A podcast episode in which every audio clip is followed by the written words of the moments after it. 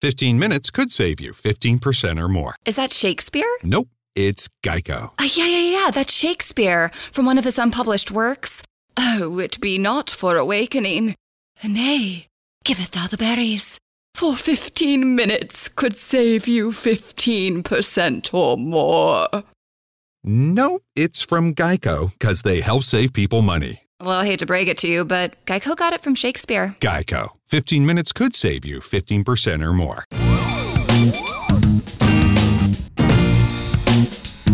Buona settimana a tutti, benvenuti a un nuovo episodio del Triangolo Nerdangolo Podcast. Come tutte le settimane, io sono Luca in compagnia di Alessandro. Ciao a tutti. E Lorenzo. Ciao ragazzuoli. E questo podcast inizia nel migliore dei modi perché inizia con la mia frase preferita, non siamo soli. Ragazzi, diamo un calorosissimo benvenuto e grazie di essere qui a Giulia Casati e Luca Cervini, i creatori di Soul Givers. Ciao ragazzi. Ciao. Ciao, ciao, ciao ragazzi. Benvenuti e grazie ancora una volta di aver accettato di venire qui e farvi un po' torturare da questi tre disgraziati del triangolo nerdangolo. Grazie a voi, è un piacere, siamo a disposizione. Pronti per la tortura. Pronti per l'apertura. Ragazzi, che dire, complimentoni, una campagna Kickstarter che si è appena conclusa con il vostro eh, Soul Giver, con vostro, la vostra creatura in questo senso che eh, è arrivata a vedere diciamo un mega successo su Kickstarter. Io sono fierissimo di dire che voi siete il mio primo Kickstarter, sono veramente felice di questo. Questa è una, roba, una cosa che sicuramente ci rende super orgogliosi, eh, anche perché non è solo il tuo primo Kickstarter, ma anche il nostro primo Kickstarter. Quindi diciamo che siamo agli, agli inizi entrambi a questo punto. È un po' la prima volta di tutti, dai. Esatto, è un po' la prima volta collettiva. Ragazzi, voi siete stati mh, presenti proprio tantissimo anche sulla scena, eh, sulla scena social, avete seguito la campagna eh, molto molto da vicino e il progetto finale, il prodotto finale chi, eh, di Kickstarter, quindi eh, Soul Givers, è un prodotto incredibile. A me piacerebbe veramente già averlo per le mani e quindi eh, siamo sull'hype train proprio alla grande in questi, in questi casi. Eh, vi dico, io personalmente controllavo la campagna Kickstarter tutti i giorni dopo aver fatto il pledge, neanche il prodotto fosse mio, quindi immagino voi la stanchezza alla fine di questo percorso, secondo me vi ha travolto. Io, sì, c'ha, sicuramente ci ha travolti, ci ha, ci ha, anche cambiati in un certo senso. Intanto siamo eh, effettivamente sopravvissuti. Eh... E questo è già un bel traguardo è già, è già un bel traguardo, è già un bel traguardo sicuramente però abbiamo scoperto, e Giulia poi me lo potrà confermare, eh, abbiamo scoperto che cosa c'è dietro il eh, costruire, il portare avanti una campagna Kickstarter, al di là della durata di un mese che bene o male nel, nella media delle, delle campagne, della durata delle campagne Kickstarter, il, lo sforzo e il lavoro che c'è dietro è, è, veramente enorme, ma è anche ripagato da quello che è l'affetto e, il, e la partecipazione dei, dei, bakers. Quindi mh, sulla bilancia ci stanno due, due cose, c'è, c'è il piatto positivo del, del, supporto grandissimo, come è successo nel nostro caso, e tu ne hai appena fatto un esempio ed è una delle delle cose che maggiormente ci facevano, ci facevano stare in piedi anche quando insomma si era magari un po' più stanchi del dovuto. Ecco. Sì, guarda, tu, tu, mi dici che controllavi la campagna ogni giorno e ti dico che alle 6 ero sveglia e già rispondevo ai messaggi e commenti, quindi Scusa Giulia, soprattutto se da questa parte c'era chi come me dove da una parte vi, vi scriveva su Kickstarter e dall'altra su Facebook, perché... no, guarda, io, io, non uso tanto il cellulare, però in questo mese avevo tutte le app possibili e immaginate installate e costantemente aperte, passavo da Kickstarter a Facebook ai messaggi privati su Instagram. Poi c'era chi, eh, quando abbiamo aperto il canale Discord, ci scriveva su Discord. Ero onnipresente ovunque, tranne che nella vita vera, praticamente. Quale, quale, vita vera? Quale vita vera, esatto. non, non, ricordo cosa c'era prima della campagna Kickstarter. un nuovo inizio, un nuovo inizio. Beh ragazzi, solo a questo punto farei un passo indietro. Prima di arrivare a parlare di, di Soulgiver, diteci un po' qualcosa di voi e come diciamo Soulgiver vi ha, eh, vi ha impegnato. Cioè so che eh, diciamo l'idea originale è nata, è nata, dalla penna di Luca e Giulia eh, hai lavorato su tutta la parte diciamo per la responsabilità delle traduzioni e tutta la parte dell'editing. Ma tornando indietro appunto come è nato tutto, come vi siete conosciuti, vi conoscevate già? No, non ci conoscevamo già, o meglio, ci conoscevamo di vista, più che altro perché bene o male siamo compaesani. È stato Riccardo, che, che è l'altro nostro collaboratore, che eh, ha fatto un po' da anello di congiunzione della, della, catena. Io in quel periodo stavo, stavo, cercando di costruire un team per intanto in previsione del, del Lucca Comics che di lì a qualche mese ci sarebbe, ci sarebbe stato e poi anche perché arrivavo da un inizio, una serie, in realtà una, una seconda fase di, di playtest su un prototipo primordiale di, di Soul Givers, quindi Giulia ha avuto il piacere di, di fare playtest con Riccardo di quella versione primordiale, però già comunque su Tabletopia, comunque con un regolamento. Di 80 pagine, 80, me le ricordo ancora. Porca miseria.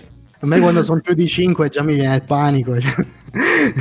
Ma soprattutto considerate che non era nemmeno impaginato, perché adesso, adesso, è facile vedere il regolamento fatto bene, ripulito di tutto. No, no, erano 80 pagine di Word praticamente, con un ordine logico discutibile. Penso di, aver messo, cioè, di averci messo probabilmente due ore a leggerlo e 45 minuti a finire la partita. eppure, eppure, non ha abbandonato il progetto e quindi... Sono ancora qui. Non si è scoraggiata. Non si, non si è scoraggiata, questo è sicuramente un ottimo segnale. E quindi da lì abbiamo iniziato eh, questo, questo, percorso, questo percorso insieme che ha avuto come prima tappa il Lucca Comics che, dell'anno scorso che ovviamente eh, è stato anche il nostro primo vero esordio davanti, davanti, a un pubblico. Quindi emozionante, molto emozionante sicuramente. Quindi un po' questo è, il, è l'inizio. Eh, di, come, di, di, come siamo, di, come, ci siamo, incontrati, di come, di come, è nato, di come è nato un po' tutto. Se non ho dimenticato dei pezzi, Giulia, al limite, correggimi. No, tu. no, i pezzi ci sono tutti. Poi diciamo che abbiamo legato davanti a un sacco di ravioli di carne con carne perché esatto. a Lucca sem- sembra che si mangi solo quello nei sì, ristoranti sì. vari. Attenzione, però è, ed è una cosa positiva. Eh. Cioè, sì, sì, era per noi molto positiva. Non vendevano i Kaikebon a 10 euro. uh, no, poi diciamo che nulla, quando passi praticamente 24 ore in fiera tutti insieme, il legame si forma un po' per forza.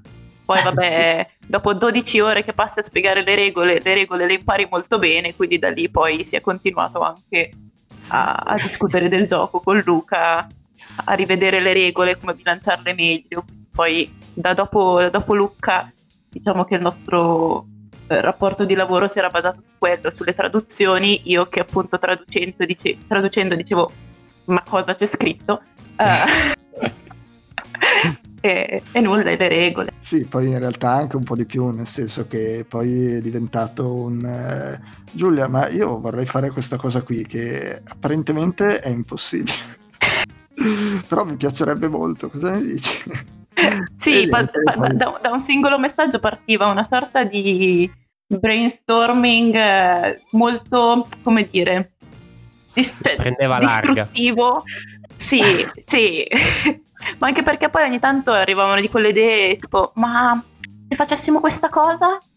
Mm, ok, da lì si divagava completamente.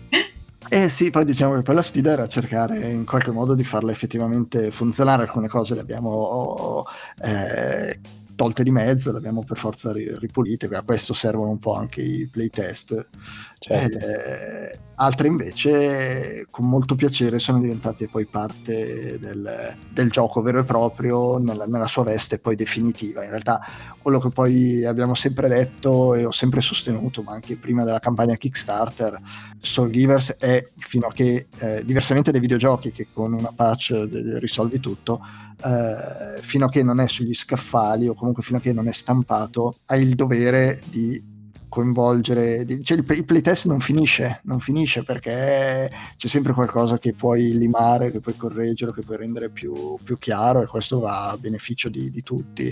Uscire nei, nei, negozi o consegnare il gioco e poi dover fare un'errata corrige dopo una settimana sarebbe un pochino spiacevole. Quindi raccontare un gioco in divenire anche grazie alla community stessa a quello che abbiamo fatto con Tabletopia, ai commenti, alla, alla partecipazione del pubblico di Kickstarter, insomma eh, dalle nostre live c'è sempre da, da, imparare, da portare a casa qualche nuova importante considerazione ai fini di sempre di migliorare, di, di poter proporre un gioco sempre, sempre, migliore. Quindi questo è un po' il nostro impegno. Sì, diciamo che tra l'altro noi ci svegliavamo la mattina per diversi mesi e ci chiedevamo proprio, ma questo personaggio è sfigato? E in base, in base, alla risposta di quella domanda eh, diciamo, si strutturava la giornata. Ah, adesso quando andremo un po' più avanti nella, nella, chiacchierata vi dirò quali sono i miei personaggi preferiti, però... Ah, pensavo ai personaggi sfigati, no, stavo no, no, no, no, a, me piacciono, a me piacciono tutti, no, no, a me piacciono tutti, però ne ho individuati un paio che io ho già vinto delle partite nella mia testa con quei personaggi. Quindi... Vabbè, oh. giusto, giusto. giusto vediamo se sono condivisi anche con i nostri. Ma io a questo punto farei un passetto indietro, tra virgolette, per parlare del gioco tramite quelle che sono um, le ispirazioni che hai avuto no? per creare, per pensare il gioco. Io ho visto un tuo video dove parlavi della lore e dove parlavi sì. appunto uh, di quelle che sono state uh, gli esempi che hai preso per creare uh, il tuo gioco e appunto hai parlato di Overwatch ad esempio. Sì, allora, eh, io per, per, cercare di raccontare Soul Givers eh, farei l'esempio del gioco che eh, nasce come eh, scatola delle, delle idee o delle, delle, cose che mi sarebbe piaciuto utilizzare per arrivare a costruire il, il mio gioco. Un gioco come, come Soul Givers eh, mi ha permesso di lavorare quindi sul, sulla lore, quindi di poter raccontare una storia, di poter studiare e pensare a dei pezzi con dei materiali particolari, con un design particolare, eh, quindi di, di, giocare all'interno del, eh, quindi dell'estetica del design, oltre che chiaramente della funzionalità sul campo dei, di questi pezzi, fino alle illustrazioni, quindi poter sperimentare, poter lavorare con, eh, con quelle che sono le mie tecniche poi di, di illustrazione digitale. In tutto questo nel, nel gameplay di, di Soul Givers ci sono diverse eh, ispirazioni, diverse cose che appartengono al mondo videoludico perché è un mondo che mi interessa, ci gioco dai tempi di, boh, ormai non mi ricordo, forse da, eh, dai tempi in cui si giocava in sala giochi, in sala giochi nei bar eh, con eh, 500 lire e qualche gioco del tipo Rolling Thunder degli anni 80 o Alex Kidd da casa, quindi gioco veramente da tantissimo tempo piuttosto che i giochi moderni, quindi Overwatch. Overwatch in realtà è, ehm, è nato qualche anno dopo ma è un perché il, diciamo che le prime bozze di Soul Givers risalgono più o meno al 2015 adesso non ricordo esattamente di che anno sia Overwatch però è uno dei giochi che oggi per raccontare Soul Givers l'interazione tra i personaggi mi viene, mi viene bene. Io ho giocato da, dall'inizio fino, qualche, fino, all'anno scorso a, a, Overwatch nel mio poco tempo libero ed è, sta, ed è uno dei giochi che mi viene da citare con facilità nel momento in cui parlo di Soul Givers e lo voglio accostare a, al mondo videoludico per una questione di eh, caratterizzazione de, degli eroi per una questione di poteri particolari legati agli eroi eh, e via dicendo. Poi ci sono anche i vari MOBA, anche se è un genere che non, non mi piace particolarmente, però il, gli eroi di, di, Dota 2 piuttosto che di League of Legends sono, eh, hanno delle abilità particolari, quindi eroi con poteri variabili sono sicuramente alla base di, di un gioco come, come Soul Givers. Eh, e poi è anche un, un cattura la bandiera, il capture the flag, è una meccanica di gioco che eh, magari nel mondo dei giochi da tavolo si è vista poco, però nel mondo dei videogiochi eh, dai tempi di Unreal Tournament poi non è stata nemmeno così, per quanto ne so, eh, abusata, però eh, io ricordo con piacere delle partite in, uh, in Unreal Tournament o nei Battleground di World of Warcraft in cui bisognava prendere la bandiera e portarla all'interno della, della propria base. Sì, assolutamente un pilastro per quanto riguarda, diciamo, il, il gioco online, cioè quelli erano Capture the Flag, King of the Hill, no?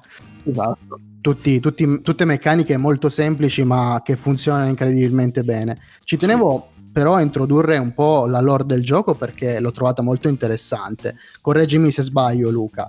Eh, due popoli di antiche origini, quindi gusci e spettri, sì. si combattono al fine di recuperare il frammento di un antico pianeta andato distrutto e che se recuperato donerebbe la possibilità di ricreare questo pianeta e recuperare l'antico prestigio perduto dopo la distruzione del pianeta e la conseguente decadenza. Promosso. Caspita, la, il, prossimo, il, prossimo, sommario della lore lo scrive lui, eh, comunque. Vabbè, ma, ma, stava leggendo, stava leggendo. Hai trovato un lavoro, allora, bravo. L'ho scritto oggi però, va bene, uguale. Va bene, ma guarda, se, se, mi autorizzi estrapoliamo questo pezzo del podcast e lo riutilizziamo nei prossimi trailer. Ah, alla grande. Però la voce, la voce, di Giulia è la migliore, perdonami, fammelo dire. Cioè, guarda, mentre che spie- sei tu quella che spiega le meccaniche di ogni singola pedina, no? Sì. Nel, nel trailer? Sì, nei trailer su YouTube. Allora, sì, su, sì, nei sì. video su YouTube sì, nel trailer ovviamente la voce non è mia perché è un pochino più mascolina. No, no, nei video, scusami. Sì, sì, nei video su YouTube intendevo. sì, sì. No, anche quella del trailer è la voce di Giulia in realtà, soltanto sì, che in realtà... sa fare bene la voce maschile. è fighissimo perché sembravi tipo Cortana che faceva il brief in missione, sembrava veramente fighissimo. Cortana. Comunque, eh, no, dicevo, la lore è detta benissimo, Soul Universe è ambientato in, eh, in un multiverso eh, e questo multiverso è tenuto insieme dalla, dall'esistenza di un pianeta artificiale che si chiama Primo Anello. Quando questo primo anello viene meno, eh, si scatena la, la, decadenza e questo è parte della lore che eh, vorrei esplorare attraverso dei, dei, piccoli racconti che accompagneranno il gioco piuttosto che il, il sito e insomma dove possibile cercheremo di andare a piazzare nuove, dei nuovi episodi di, di questa storia. I primi due popoli a contendersi il frammento sono proprio i gusci e gli spettri che arrivano in, quello, in quelli che sono, che il, sono i resti del, del, primo anello e da lì innanzitutto si rendono conto di non essere unici, le uniche creature bisognose di questo, di questo frammento, quindi seppur loro eh, arrivino in quel punto eh, senza, senza, aver considerato, messo in conto la possibilità di, di una guerra, di una battaglia, sono costretti a dover combattere, a dover comunque confrontarsi con quelli che sono apparentemente un popolo diverso per quello che è l'aspetto rispetto, rispetto a loro, ma eh, identico perché è parte di un universo che è sostanzialmente speculare a loro. Quindi queste sono le, queste sono le, le, le premesse del, della storia, della storia di Soul Givers. Cioè, ragazzi, io volevo solo fare un inciso con una lore così, con una premessa che è stata fatta dicendo il gioco si basa su ciò che mi ha ispirato come videogiocatore e abbiamo citato Alex Kidd, Overwatch, abbiamo, schi- abbiamo, citato Unreal Tournament. Cioè, io non so se è il caso di aggiungere ancora qualcosa oppure questo gioco si spiega da sé. Molte volte i videogiocatori sono un po' schizzinosi perché no, i giochi da tavolo, ma con una premessa così cosa gli devi dire ancora a sto gioco? Luca mi avevi convinto ad Unreal. esatto, vi, esatto. Posso, Posso, dire una cosa in più, però, in realtà, è che eh, inizialmente Soul Givers, eh, nel, proprio nei, nei, primi, nei, primi, sogni, nel, nel cassetto, eh, doveva essere un videogioco. Poi, per, per una serie di di fattori, ma non solamente di, in termini di fattibilità, perché eh, insomma si sarebbe, magari con tempi diversi, però si, insomma, si sarebbe potuto costruire un team eh, eh, diverso, orientato allo sviluppo del, di Soul Givers videogioco e, e si sarebbe E qua salutiamo Giulia, ciao Giulia, è stato un piacere conoscerti. È, è, è inutile che cerchi di scappare, ma non sarebbe cambiato per te, però perché comunque tutto il resto era fondamentale lo stesso, però diciamo che avrei perso tutto quell'elemento puramente tattile e materico del, del, creare un gioco da tavolo e quindi ho preferito iniziare così. Nulla vieta però come molte app o molti giochi su, su Steam eh, ci insegnano che tanti giochi da tavolo poi vedono una nuova luce come, come videogiochi, quindi insomma di sicuro... Certo non, cioè, non vedo per quale motivo escludere una strada del genere, tant'è che è una strada che insomma è un, è, diciamo che è un, è un, ambito professionale che mi piacerebbe prima o poi toccare da, da una vita che sogno di fare un gioco, quindi anche video, videogioco, quindi certo, certo. non vedo e, no. E sul tattile materico io vedo Ale che scalpita perché sono sicuro che vuole chiederti una cosa che è in puntata, quindi vai Ale. Devo, devo, fare quello che fa la domandina un po' più spinosa.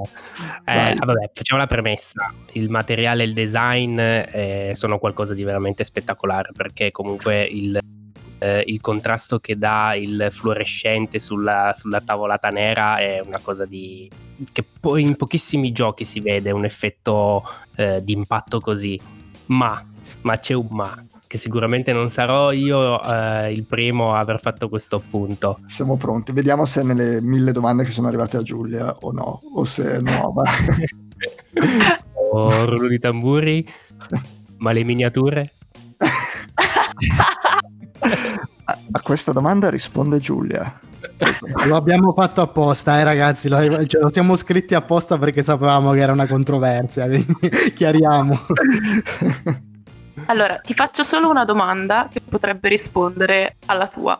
Ma se hai le miniature, il frammento, dove lo metti? Arrivederci alla prossima puntata, ciao ragazzi. no, in realtà... Vogliamo allora, mettere eh, contenuti espliciti, ci sono due posti dove possono... esatto. no, eh, rispondo io semplicemente per una questione di diplomazia, no scherzo.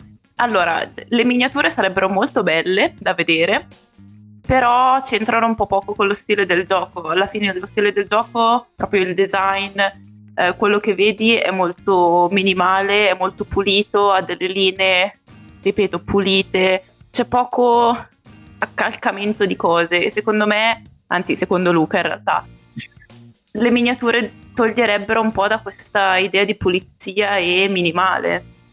Ho risposto in modo diplomatico? sì. Diplomatico è corretto per quanto mi riguarda perché mm, trovo, uh, mi trovo completamente d'accordo sull'inutilità di, perché poi è di quello che si parla, del fatto che non, siano, non sia niente che possa aggiungere qualcosa al gioco. Già per com'è, per l'eleganza che ha, perché ragazzi, la, la cosa che ti colpisce chiaramente del gioco non è che il, sono le meccaniche, non le vedi subito, vedi l'estetica e l'estetica è eleganza e minimalismo e organizzazione. Quindi veramente su quello 10 su 10, 10 out of 10, via, yeah! Il grafico è assolutamente una roba che non, cioè veramente si vede poco nei giochi da tavolo. Cioè, l'impatto scenico anche intavolato è qualcosa di, di, veramente unico. Io me lo immagino con delle luci LED tutto intorno, eh, cioè diventa, diventerebbe una cosa stratosferiche. Come la maggior parte dei nostri video sono stati girati. Esatto, abbiamo sempre cercato di usare le luci proprio perché si sposavano veramente, delle luci colorate, proprio dei LED, proprio perché si sposavano veramente, veramente bene. Mi rilaccio quello che stai dicendo proprio per dirti che, eh, un, intanto grazie, è una cosa che eh, apprezzo molto che passi anche questo aspetto estetico di, del gioco. Eh, diciamo che alla base di tutto, in realtà io non ho nulla contro le, le miniature, anche perché da anche insomma, collezionista di giocattoli, di minifigure, così se, l'idea di avere le, i miei Soul Givers in uh, forma 3D eh, è chiaro che mi fa, che mi fa gola. Uh, devo dire che l'avere delle miniature, il, il, partire più che altro con questo gioco, con Soul Givers su Kickstarter, con delle, minat- con delle miniature, quando Kickstarter è già saturo di eh, giochi che hanno decine e decine di miniature, così tante che alla fine io personalmente faccio fatica anche a distinguere tante volte un gioco dall'altro a livello estetico, se è chiaro, perché non entro nel merito della bontà del gameplay degli altri giochi. Dico semplicemente a livello estetico spesso eh, viene un po' trascurato l'impatto del, del gioco sul tavolo e dovendo noi eh, competere e comunque cercare di entrare in, in un mercato che, che, che ha abituato le persone a una certa estetica, eh, abbiamo provato ad andare un pochino controcorrente e ad essere noi stessi in, che la, in quella che è la, la ricerca estetica attorno a, a Soul Givers. Quindi il gioco è anche quello che si vede sul, sul tavolo e quindi eh, cioè, per me personalmente era fondamentale che fosse diverso se non altro e che rispettasse, non so, dei, dei canoni che, che, avevo un po' nel, nella testa. Le miniature, quindi oggi no, le miniature intese nel senso classico del termine, nemmeno domani no.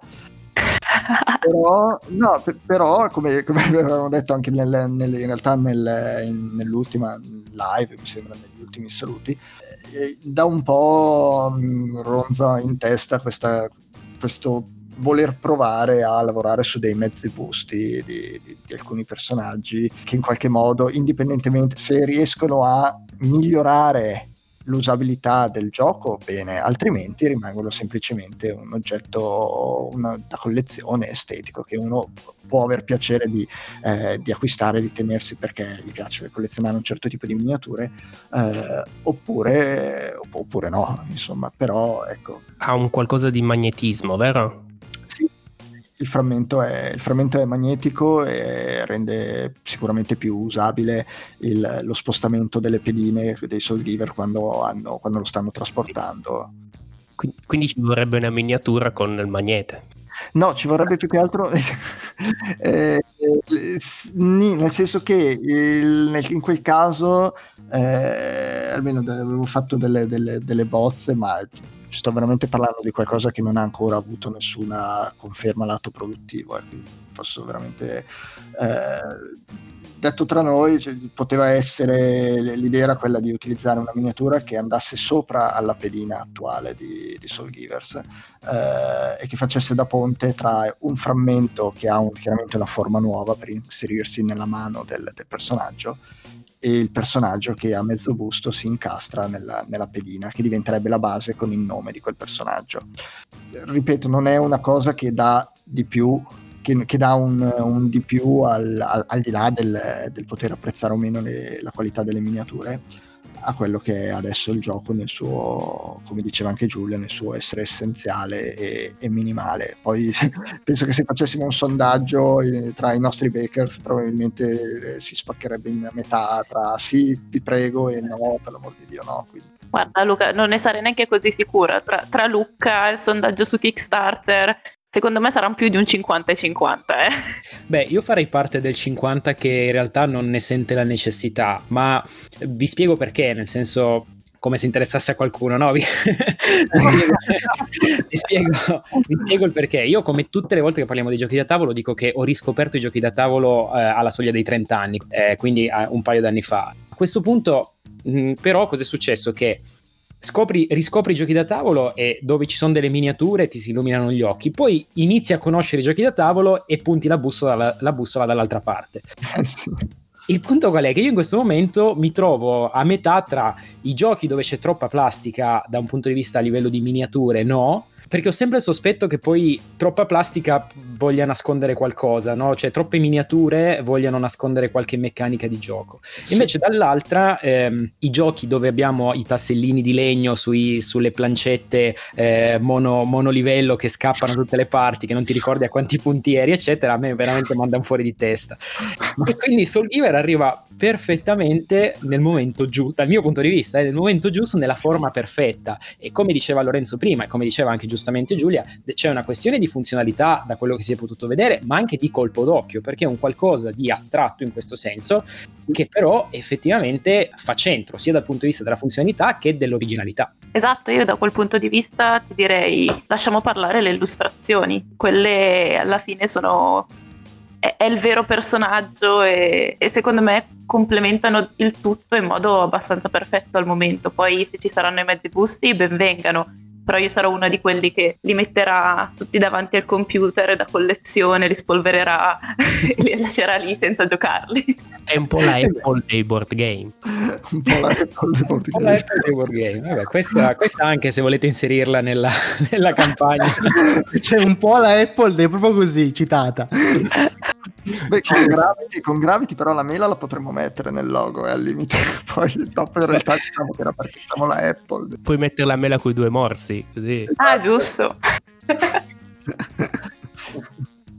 A questo punto io volevo fare una domanda che mi sa che è appunto un pochino più indirizzata a Giulia, eh, che è relativa al manuale, mh, o meglio, prima della domanda un assunto. Eh, io ho scaricato il manuale in versione inglese da, eh, da, BGG, che appunto è stato reso disponibile ovviamente in versione draft.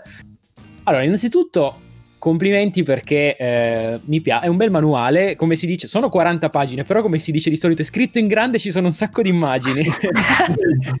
Sai, in questi casi per non scoraggiare la lettura, ed è vero, quindi sono un sacco di esempi, un sacco di immagini, un sacco di eh, scritte molto molto chiare. La domanda è ehm, come, quanto è difficile scrivere un manuale di un gioco da tavolo? Ma allora, il, il manuale in realtà l'ha scritto Luca e io ci ho solo messo mano e povero Luca ha iniziato a tagliuzzare qui e là. È una parte importante di editing a, a, marzo penso di essermi messa lì e sono fatto proprio riga per riga, tipo questa cosa no, questa cosa va scritta così, questa cosa così. E non abbiamo ancora finito perché in realtà rileggendolo e anche grazie alla campagna Kickstarter ci siamo accorti che molte cose potrebbero essere dette in modo molto più chiaro e lineare e si potrebbe togliere ancora un po' di cose, quindi potrebbe essere scritto ancora più in grande e ancora più semplice con ancora meno pagine. non ne prometto tante in meno. No, è una cosa su cui stiamo in realtà ancora lavorando perché non è così semplice, perché quello che tu hai in testa è molto difficile scriverlo in modo chiaro e passare la stessa cosa che tu hai in testa ad un'altra persona, soprattutto con un gioco di strategia dove eh, Soul Giver sembra avere tante regole, in realtà sono sempre quelle che ritornano, però sono essenziali, è essenziale capirle da subito e poi si viaggia tranquilli. Il problema è appunto scriverlo in modo tale che siano chiare alla prima lettura. Eh, ci stiamo lavorando.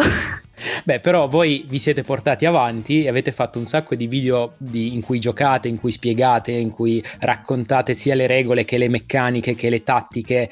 E secondo me questa è una cosa che eh, ripaga molto da un punto di vista eh, di funzionalità e di fruizione poi del, del titolo. Quindi mh, l'integrare poi il manuale, che adesso di nuovo non per piaggeria, ma lo sto leggendo, è scritto bene, ordinato, eh, ci sono gli esempi nel, nel, punto giusto e le frasi sono tranquillamente comprensibili. Eh, ripeto, sto leggendo la versione draft in inglese, quindi eh, se, se, partiamo da questo assunto, immagino che poi quello in italiano sarà ancora più facile da capire. E integrando appunto tutto questo con, con diciamo il supporto a video che tutti i lavori che avete fatto a livello eh, montaggio video, secondo me non, non ci sono scuse. Ecco. Diciamo che la sorpresa è sempre dietro l'angolo, nel senso che No, nel, senso, nel, senso, buono, per fortuna, nel senso che c'è sempre la persona che magari ti chiede quella cosa perché magari non gli è chiara e allora ti fai magari dei sensi di colpa e dici cavolo, però come potremmo dire meglio quella cosa? Poi mm. magari scopri che l'ha semplicemente letta male lui. Mm, però, sì, sì, eh, però diciamo che si parte dal presupposto che devi cercare veramente di essere iper chiaro Mm. E poi, siccome come diceva Giulia, le regole non sono tante, non sono nemmeno così complesse. Il fatto che c'è tanta interazione tra i personaggi, tra di, tra di loro innanzitutto, e poi tra, tra, di loro il campo e le anomalie stesse, eh, che bisogna veramente prevedere tutte le possibili variabili situazionali da eh, cercare di, di, prevenirle spiegandotele nel regolamento. Da qualche esatto. parte nel mondo c'è un giocatore con l'anima coreana che sta già cercando i bachi all'interno della struttura del... Eh, esatto, esatto, quindi poi vabbè, succederà una cosa del genere cercheremo di, di, tamponare in qualche modo, ma in realtà stiamo, proprio per questo motivo, anche a distanza di tanto tempo, non, noi per primi non vogliamo dire no, è, ragazzi è il regolamento definitivo quello che trovate su PGG. Eh, sì, è, la, chiar, chiaramente la veste definitiva del gioco, però il, semplicemente il poter avere fino all'ultimo la possibilità di cambiare anche solo la struttura di una frase, insomma, ci fa, ci fa stare bene. Ah, ma anche perché devi com- comunque pensare che Soul Giver sia un gioco basato, cioè tutte le regole e le abilità dei personaggi sono basate sulla lore e hanno e le interazioni hanno un loro perché anche basato su qual è la storia nel suo insieme. Quindi in realtà eh, quello che stiamo cercando di fare è anche trovare un po' eh, un equilibrio tra scrivere un regolamento facile da capire e un regolamento che abbia un suo senso all'interno di tutto questo sistema, nel senso io ti posso dire che il runner salta però perde un po' del suo fascino se ti dico solo sì sì salta le cose, ok? Quindi in Certo. realtà è, è proprio cercare di scrivere un regolamento ma sempre all'interno di quello che è Soulgiverse, il suo multiverso che ha molteplici facce, quindi anche quando leggi il regolamento deve essere chiaro, diretto, ma devi ricordarti che sei sempre all'interno di quel mondo ed è quello che ti dà un po' eh, l'esperienza perché ti crea atmosfera anche. Mm, mm, mm. Chiaro, assolutamente chiaro. Eh sì. A me piacerebbe eh, invece portare avanti la discussione chiedendovi qualcosa nello specifico rispetto all'esperienza Kickstarter. Perché vi spiego, mh, per noi profani, per quelli che stanno dall'altra parte e al massimo sostengono i progetti, Kickstarter è questa magica piattaforma dove si alterna il gioco da tavolo della Madonna, fighissimo, che vuoi comprare subito, come può essere appunto Soul Givers, e dall'altra parte è la piattaforma dove ci ricordiamo 6-7 anni fa il tipo aveva messo voglio fare un'insalata di patate e gli avevano finanziato 150.000 euro. Nel senso, io non, eh, non riusciamo a comprendere bene l'entità del fenomeno Kickstarter e partirei proprio forse dalla domanda più grande che vi si possa fare, cioè sarebbe stato possibile creare un gioco come Soul Givers come lo conosciamo oggi, quindi a fine della campagna Kickstarter, senza una campagna crowdfunding? Ma allora, eh, io credo che tutto stia nel eh, quanto si è disposti a investire all'inizio, cioè dipende, dipende un po' anche dalla realtà eh, che c'è dietro un progetto. Se la persona, il- magari il singolo individuo o il gruppo di amici eh, che ha il sogno nel cassetto di voler portare alla luce un gioco, penso, immagino, abbia diverse strade. Quella di investire 10, 20 mila euro, vi butto lì delle cifre che non sono neanche così lontane in realtà, di, di stampi, impianti, prototipazione e andare per la propria strada eh, e cercare poi di, in prima persona di distribuirlo, di portarlo ai negozi, di fare i loro prototipi andando su qualche, qualche sito che ti permette di stampare eh, anche lì poi a seconda del tipo di gioco da tavolo, perché se hai dei pezzi di plastica hai un costo, se hai solo un gioco di, di carte ne hai un altro e via dicendo.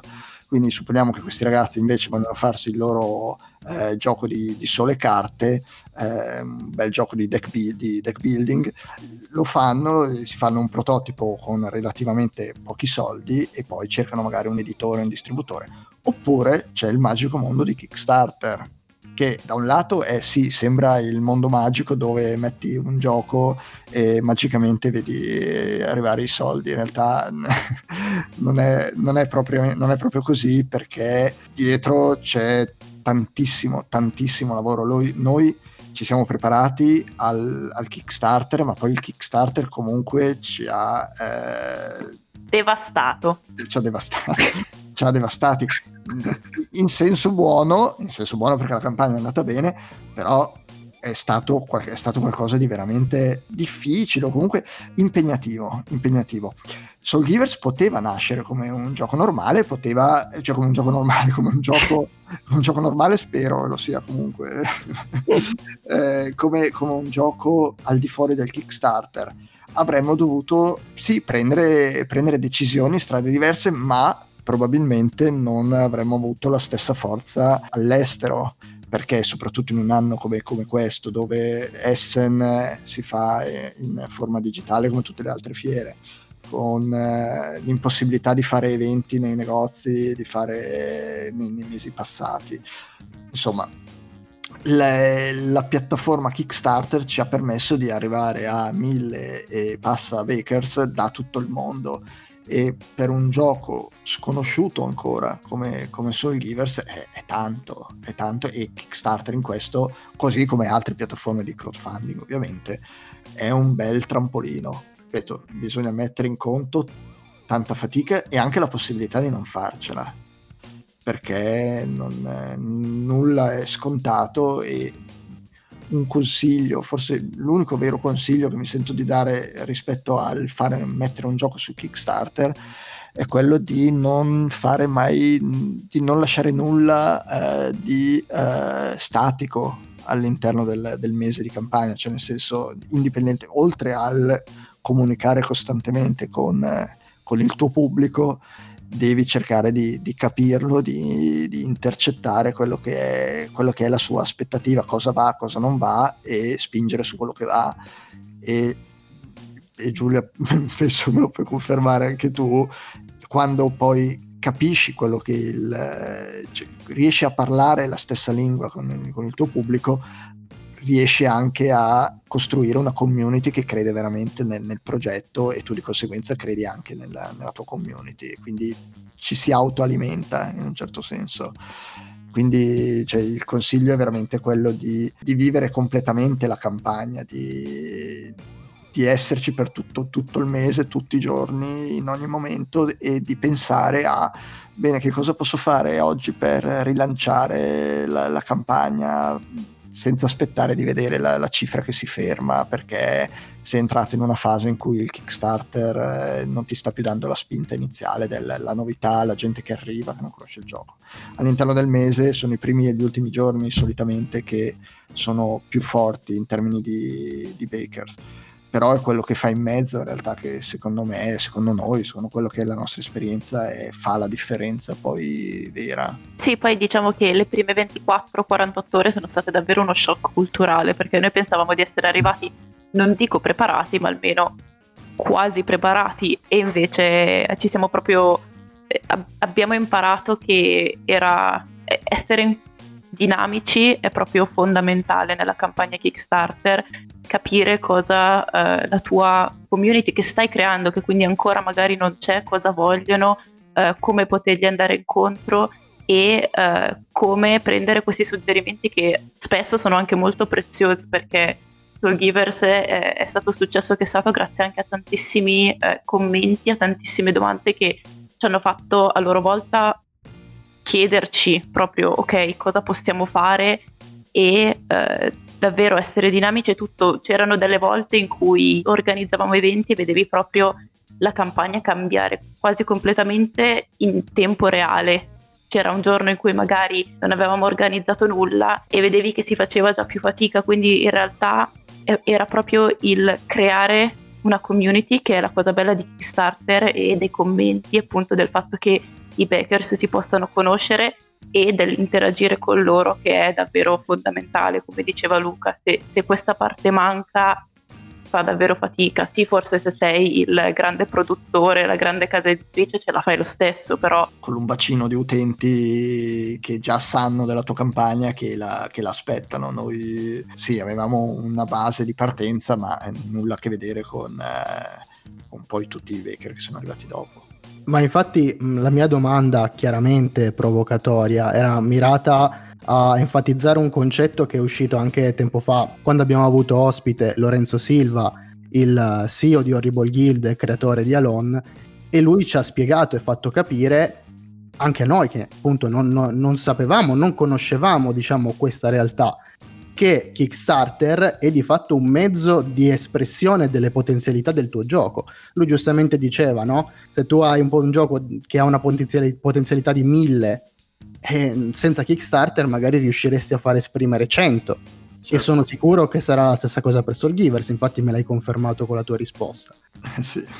Mi aggancio inoltre a quello che ha detto Giulia per chiederti a, proprio a te Giulia una, una cosa nello specifico. Che risposta avete avuto dagli utenti italiani rispetto a quelli internazionali? Anche solo mh, quella che potrebbe, potrei definire come un cavolo, un gioco italiano, capito? Lo devo, lo devo, sostenere comunque a priori perché è italiano, un po' come si faceva anche in ambito video, come si fa in ambito videoludico, no? Quando una casa italiana comunque gli vuoi dare anche la speranza in più, no? Magari all'estero eh, risulta molto più indifferente la cosa.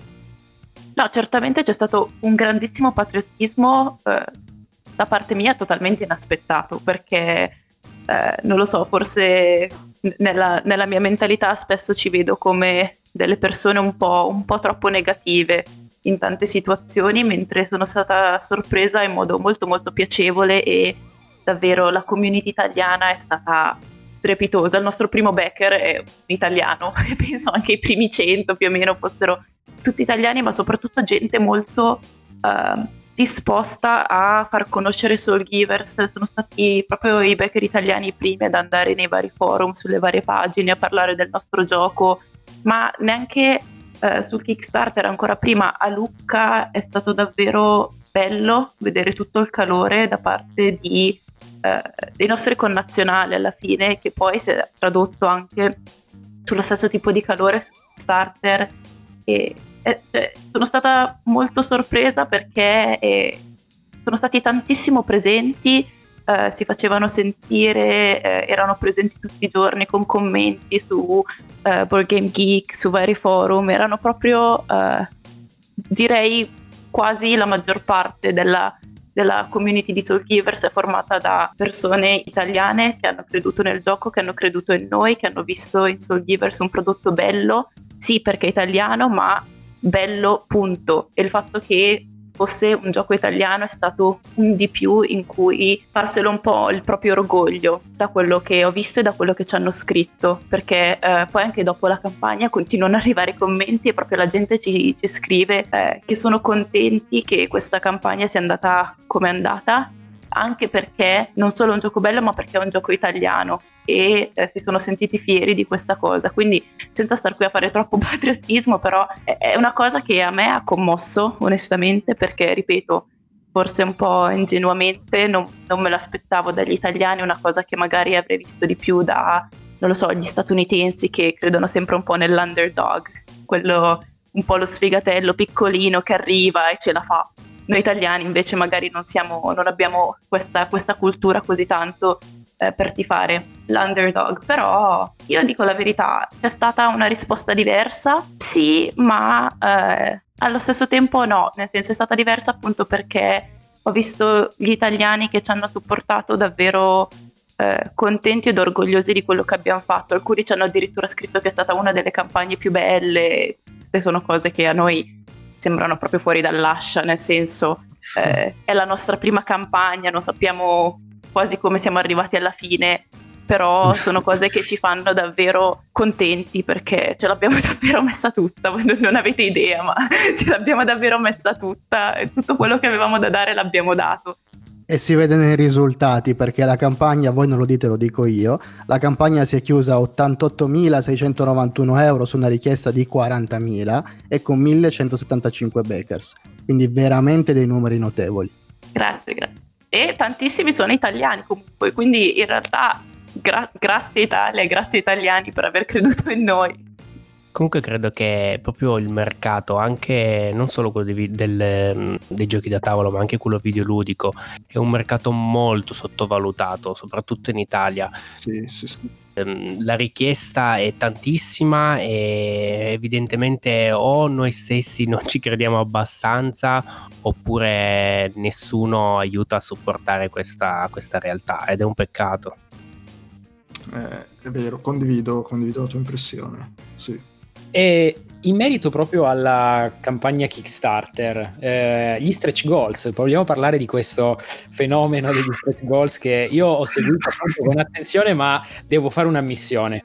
Quando siamo arrivati alla soglia, adesso non, eh, no, non ricordo la, eh, la cifra, delle, dei, dei trace, dei vassoi, dei, porta, dei, portapedine. Io lì ero veramente con un'attenzione pazzesca nei confronti di quei momenti quando eravamo sulla soglia di, quel, di quello stretch goals in particolare, perché appunto, come dicevamo prima, eh, per me anche la, la, l'aspetto diciamo eh, di eh, funzionalità e organizzazione del gioco fanno tanto. E quindi quei vassoi sono veramente felice che siano, che siano arrivati e so che Luca, eh, anche lui, um, almeno durante una delle ultime live, avevi dichiarato che per te eh, erano un po' un punto debole, tra virgolette. Fa, sì, sono nati durante la, durante la campagna praticamente, un, eh, grazie anche a un sondaggio che abbiamo fatto con, con i nostri Bakers.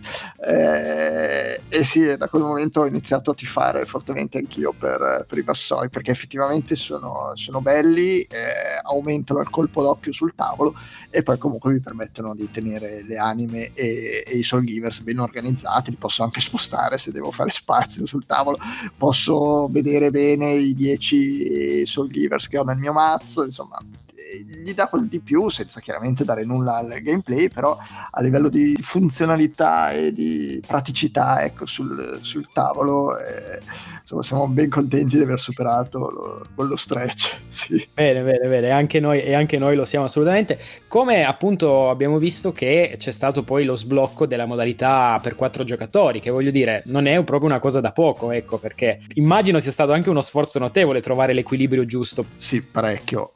Due contro due, perché poi, come infatti dicevamo, per la modalità quattro giocatori, cioè tutti contro tutti, ne riparleremo più avanti con eh, l'uscita magari di altri due nuovi popoli. La 2 contro 2 l'abbiamo sempre avuta un po' lì, un po' da parte, l'abbiamo provata, abbiamo fatto diversi playtest in, in, in diverse fasi della, dello sviluppo del, del, gioco, ma inizialmente non, eh, il, diciamo che le, le, prime regole, le, le, prime regole non ci, non, ci, non ci, convincevano, poi l'abbiamo lasciata un po' da parte, poi l'abbiamo ripresa. Cioè, inizialmente volevamo... Beh, io stesso, avendo pensato il gioco come gioco per eh, solo due giocatori, mi ero concentrato lì e tutte le energie poi andavano verso la creazione di, di nuovi personaggi. Però poi abbiamo visto che effettivamente la modalità 2 contro 2, diciamo che in un certo senso ha un rimando ancora più forte a quell'ambiente eh, videoludico multiplayer a cui siamo forse abituati, cioè nel senso non solo di, di, sfida competitiva con l'avversario, ma anche l'avere un compagno di squadra con il quale fare tattica e gestire la propria strategia per eh, la cattura del frammento. Quindi ecco che nella versione, nella, nella versione reale poi del, del 2 contro 2 si gioca a un Soul Givers divertente non troppo lontano dall'esperienza uno contro uno, perché non è che ci sono, viene stravolta la, la, la, modalità di gioco e questo secondo me è un bene perché vuol dire che non ci si allontana da quello che è il, che è il gioco. Però con eh, delle, poi dedicheremo una, una live eh, dove, dove, parleremo nel dettaglio della 2 contro 2 adesso travolti dal Kickstarter, non l'abbiamo ancora potuto fare ma, eh, ma lo faremo, dove vedremo le meccaniche di gioco.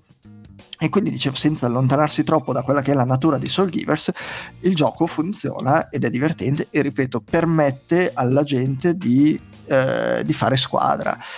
E noi abbiamo visto durante, per esempio, il Lucca Comics che il fare squadra, anche se lì si provava la uno contro uno, però eh, Giulia mi ricordo che ha fatto giocare eh, verso gli ultimi giorni eravamo strapieni di gente che, che voleva giocare, non sapevamo più dove metterla.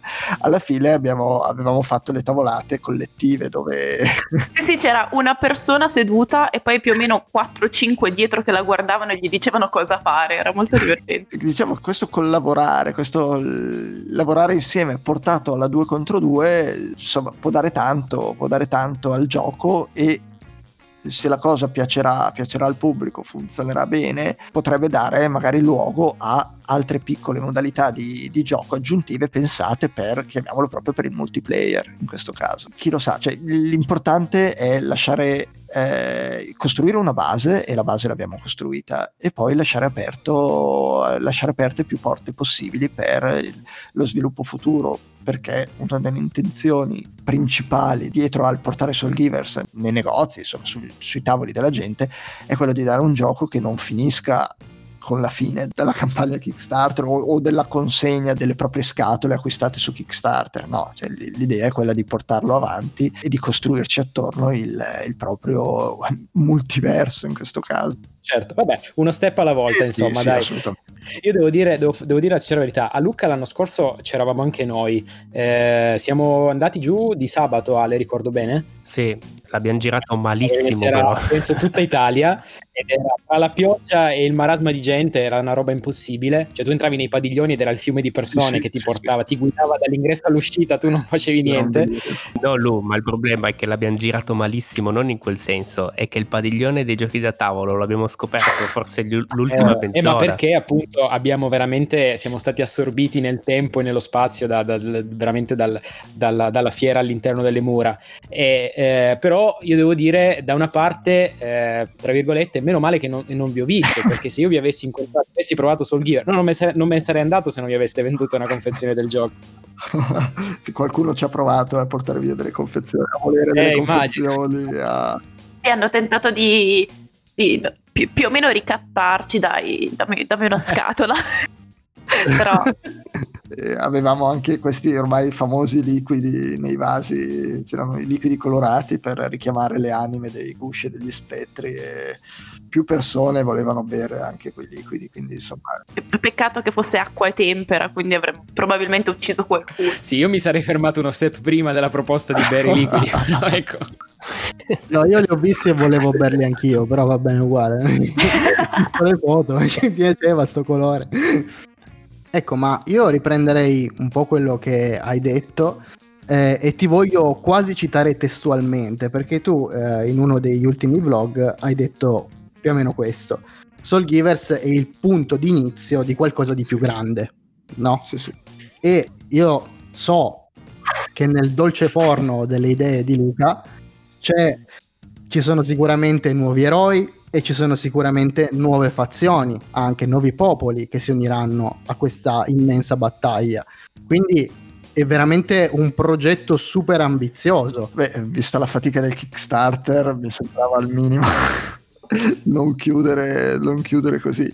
Sì, è un progetto effettivamente super ambizioso, però sai, sono, sono quei progetti per cui magari ci pensi per tanti anni, li tieni, li tieni nel cassetto e eh, in realtà purtroppo più di uno, ma quello è un mio problema. E poi nel momento in cui vedi che hai la possibilità di concretizzarli, allora vuoi dare, vuoi dare veramente il massimo.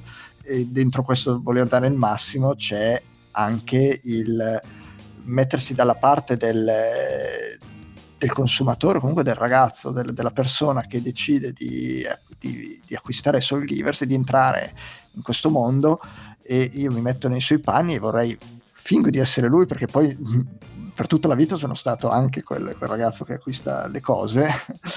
E, e, l'idea di entrare in un mondo in espansione, in crescita e in, eh, cioè non può che fare piacere perché, perché le, le, possibilità di, all'interno del, del, mercato dei giochi, così come in quello dei videogiochi, sono, sono veramente infinite. Io credo che ci sia davvero tantissimo spazio per esplorare, per sperimentare, per provare qualcosa di, di nuovo nei limiti del, del possibile, della, della, fattibilità. Quindi sì, Soul Givers è assolutamente l'inizio di, di, un qualcosa e speriamo di un qualcosa di, di, duraturo, che possano essere i nuovi personaggi per chiudere il, eh, il set dei, dei gusci e degli spettri, gli altri due popoli abbiamo, eh, di cui abbiamo fatto vedere i colori nell'ultima live, quindi che saranno il viola e il, il giallo, con grandissima probabilità, con i nuovi personaggi di quei popoli e tutto quello che ruota attorno al mondo di Soul Givers eh, al di fuori del gioco, quindi parlare di, dei racconti del, del, dal mondo di, di, della lore di, di Soul Givers a, a chi lo sa, nel senso quali altre possibilità. Ci sono diverse cose in, in cantiere, alcune sono più fattibili, alcune verranno effettivamente fatte, altre invece magari rimarranno un'ipotesi per alcuni mesi, per un anno e poi diventeranno, speriamo, realtà. Tutto dipende da eh, come si evolveranno i prossimi mesi, cioè quanto il brand sul Givers crescerà nel, nel tempo e poi come Gravity eh, poter proporre anche altri giochi al, al pubblico, questo sicuramente.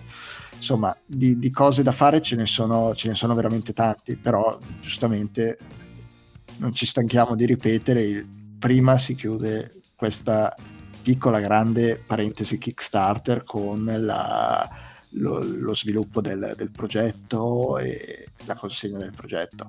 Fino a che lato produzione non, non saremo tranquilli e il prodotto sarà avviato, noi chiaramente siamo lì. Dopodiché possiamo iniziare prima a pensare alle nuove espansioni di Soul Givers e poi pensare anche a qualcosa di, di nuovo da, eh, da presentare. Quindi questo è un po' lo scenario futuro ideale Beh, sicuramente fa piacere che, che, comunque, nonostante il gioco debba ancora uscire, ci siano già così tante idee per portarlo avanti e quindi supportarlo anche in un futuro.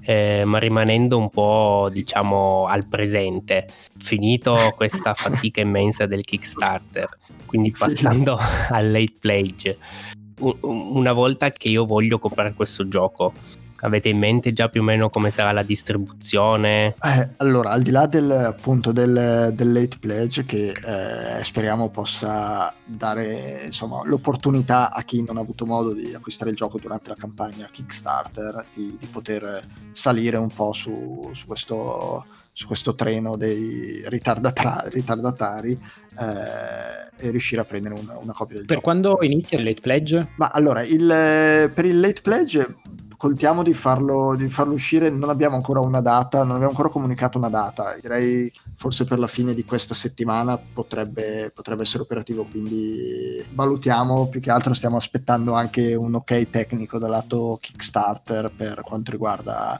eh, alcune appunto, cose logistiche legate ai vari baker e dopodiché si può, si può partire sia con il late pledge che potenzialmente anche con il eh, pledge manager per invece quelli che sono stati già tutti i nostri baker. Dopodiché si tratterà di lavorare sulla, sulla distribuzione. Per l'Italia il discorso è un pochino più semplice, nel senso che stiamo valutando la possibilità di collaborare con un, con un distributore quindi con un editore semplice no, nel senso che vabbè, il gioco chiaramente esiste già, è già fatto, non, eh, non, non, serve, siamo noi sostanzialmente gli editori. Eh, però con un, con un, distributore che possa permetterci di accedere in maniera più agevole ai, alle varie catene, ai vari negozi, questo, questo sì. Eh, diversamente o in parallelo può essere interessante aprire un canale diretto sul nostro sito, quindi un e-commerce dove acquistare il gioco. È chiaro che un distributore ci permetterebbe di essere più presenti all'interno di fiere quando si potrà insomma, eh, gestire, quando si tornerà, si spera il prima possibile, a una normalità. Quindi poter arrivare più, più, facilmente al pubblico. Con l'estero invece, e qui eh, sarà un lavoro di, di Giulia, ciao, ciao, Giulia, ciao. Eh, cercherà di eh, far capire quello che è stato Soul Givers, il suo Kickstarter, a più distributori possibili, io penso più che altro Francia, Germania e Stati Uniti, per cercare di consolidare un rapporto anche con loro e quindi di distribuirlo e di renderlo accessibile a tutti. Questo poi permette anche di aprire scenari eventuali lato tornei nei negozi, penso ai vari Playtime o Games Academy o Fanside italiani. Insomma, eh, è un gioco competitivo, immagino che a livello torneistico si possa gestire piuttosto bene. Anche lì dipende da, eh, dai, con quali distributori alla fine chiuderemo dei, dei contratti. Quindi si tratta veramente di, di, di capire cosa, quali sono i, le, prossime, le, prossime, novità, ma eh, contiamo nel giro di non troppo tempo di poter comunicare ufficialmente un po' di, un po di novità. Ecco. Bene, bene, non, non, vediamo l'ora assolutamente di saperne qualcosina in più anche noi. E appunto, tornando un po' al gioco, poi magari possiamo avvicinarci alla chiusura se Lorenzo e Alessandro non hanno null'altro da aggiungere. Eh, io ho fatto un inciso inizio puntata dicendo io ho già i miei personaggi preferiti. e questa è una cosa importante che bisogna evidenziare perché io mi sono un po', tra virgolette, studiato quelle che sono state le informazioni disponibili, poi ovviamente sul campo è tutta un'altra cosa, però ragazzi è innegabile che in quest'ordine i personaggi preferiti siano l'architetto, il blower e l'allmaker. Poi ditemi se non sono sgravati, ditemi voi. Ci piace, ci piace che hai messo il, il blower, in realtà eh, non è tra i personaggi più gettonati, quindi bene, nel senso che una volta tanto sentirlo in un terzetto insieme al all'architect soprattutto. Era uno di quei personaggi che appunto ci svegliavamo la mattina chiedendoci, chiedendoci mm, ma forse è un po' troppo sfigato e quindi abbiamo, è uno di quei personaggi su cui abbiamo lavorato davvero di più perché eh, meritava, meritava e adesso merita. E adesso confermiamo, confermiamo che adesso merita effettivamente. Io ve lo confermo, ho già delle combo in testa, cioè con il, con il blower allontani l'avversario, poi con l'architetto lo sposti e intanto lui ha perso il frammento tre o quattro caselle indietro, cioè ma queste sono perle che voglio dire, no? stiamo regalando tattiche così, gratis proprio. Così, sì, beh, è proprio così, il, il bello è proprio quello di cercare di costruire la propria strategia basandosi su quello che poi fanno, sono in grado di fare i personaggi. Poi nel momento in cui riesci a ad assorbire l'anima di uno di quei personaggi, allora poi dopo ste- con lo stesso personaggio allo stesso costo riesce ad avere entrambi i poteri nello stesso momento, quindi poi inizia a diventare importante quello che puoi fare sul, sul campo in termini di poter fare la, la differenza e inizi, diventi ancora più pericoloso in un certo senso. Assolutamente. Però l'architect sì, è stato così, anche, anche a Lucca l'architect è stato piuttosto gettonato. E poi pensandoci bene, mm, prendendola molto alla larga, come tatticismi, eh, ricorda anche molto una partita a scacchi. Sì, sì, sì, perché no, certo, assolutamente. Di sicuro anche la configurazione iniziale del campo lo può ricordare. Sicuramente poi meno pezzi in gioco per volta, poi un sacco di, di differenze, però perché no? Abbiamo avuto a Lucca, mi sembra anche un, eh, un non ricordo se era un, un insegnante, di scacchi, sì. Era un insegnante, vero, di scacchi che ha fatto la sua partita insieme a un suo amico. Aveva perso anche malamente. eh, ma perché in realtà è una strategia che non puoi pensare troppo a lungo, nel senso tu puoi farti tutta la strategia che vuoi. Ma è talmente imprevedibile che tu devi decidere la, decidere la strategia turno per turno quasi. E, e quindi per chi gioca a strategia a lungo termine fanno un po' fatica in quel caso. Diciamo che tu puoi avere un approccio ideale di quello che vuoi fare durante la partita e di quello che è il tuo...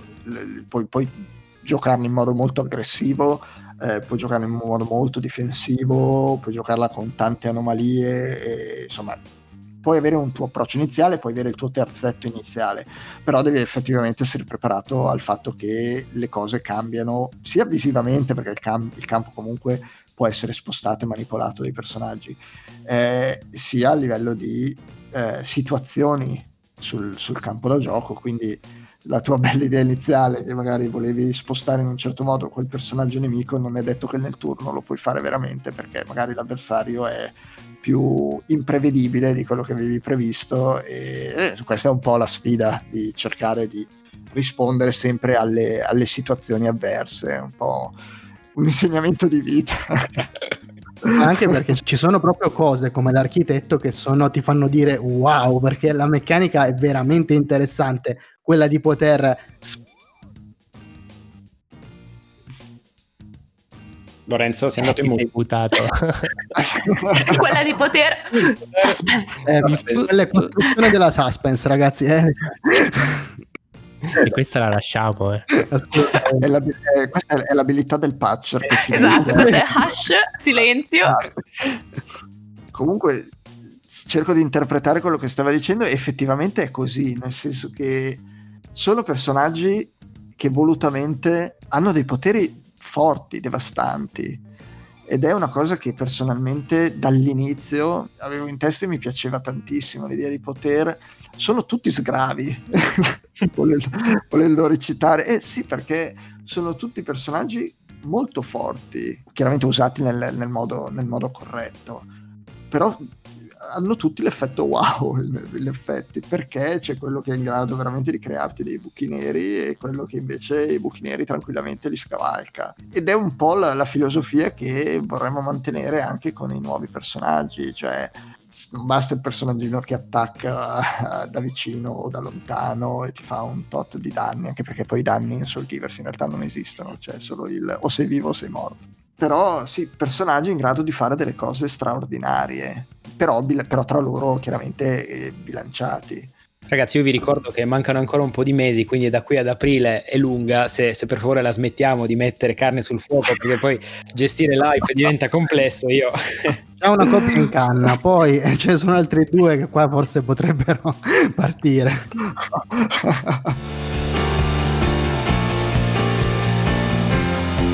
Ragazzi, che dire, io sono ancora una volta felicissimo di aver avuto questa opportunità di poter chiacchierare con voi e ovviamente da parte del Triangolo Nerdangolo un grandissimo, un grandissimo grazie e un grandissimo in bocca al lupo. Eh, da qui ovviamente inizia, immagino che se è chiusa la parentesi complicata, da qui inizierà quella ancora più complicata. Eh, sì, assolutamente. Quindi confermiamo pienamente. È già iniziata. Eh beh, giustamente, è già iniziata. E ovviamente poi appunto come, eh, come, ha anticipato Luca si è chiusa la parentesi Kickstarter, adesso inizierà tutta la parentesi eh, late pledge e poi eh, si aprirà eh, la, nell'anno, nell'anno, 2021 la, la, fase in cui arriveranno poi i Kickstarter a, ai baker e poi a seguire insomma le varie evoluzioni del gioco che noi seguiremo assolutamente da vicino. Grazie mille. Grazie, Grazie ragazzi, Siamo, è stato veramente un piacere. È stato un piacere tutto tutto nostro e ancora una volta grazie mille per eh, veramente la vostra simpatia, la vostra eh, freschezza e per aver creato questo, questo progetto incredibile che sicuramente ci terrà legati al tavolo per ore e ore di gioco. Adesso appunto la parte più difficile per noi da questa parte è aspettare fino a, al momento dell'arrivo del, del Kickstarter. Poi insomma... Ah, vi intratterremo con le nostre live eh, per, non le, per, non perdere le, nuove, le, le, le, vecchie abitudini. Non vi faremo sentire l'attesa più di tanto. Volentieri, voi sapete che eh, siete assolutamente benvenuti anche al Triangolo Nerdangolo Podcast, quindi qualora voleste fare eh, un'altra chiacchierata, un approfondimento, un follow up o magari quando poi anche arriverà il gioco in futuro, se vogliamo eh, fare un altro punto della situazione, diciamo dopo che anche noi abbiamo avuto modo di sporcarci le mani, saremo veramente felici felici di, eh, di farlo. Volentieri. Volentieri. È, è, già sì, è già sì. Perfetto, perfetto. Noi allora lo teniamo, sul, calenda- sul, calendario in scaletta. Guarda, restiamo già nel canale, vi aspettiamo, stiamo qua. su Discord, sì, sì, stiamo qua, vi aspettiamo per la prossima. ok. Quindi ragazzi, per chiudere ancora una volta, grazie infinite a Giulia Casati e Luca Cervini, creatori di eh, Soul Givers, grazie veramente ancora per eh, aver fatto questa chiacchierata con noi, io mi sono divertito come un pazzo ed è sempre un piacere eh, poter scambiare due parole innanzitutto con chi condivide eh, queste, queste, passioni, quindi board game, il mondo nerd in generale, i videogame, anche se Giulia abbiamo capito in maniera un po' minore per quanto riguarda i videogame, ma eh, ci ha, ci ha promesso che si applicherà. promesso, promesso per la prossima live. Eh, esatto, al, prossimo, al prossimo podcast avrò investito ore e ore e ore in videogiochi, saprò dirvi sicuramente tu. Va benissimo. Ok ragazzi, grazie a tutti. Lorenzo, grazie, grazie Alessandro, ci sentiamo la prossima settimana. Grazie. Ciao a tutti. Grazie. Ciao ragazzuoli.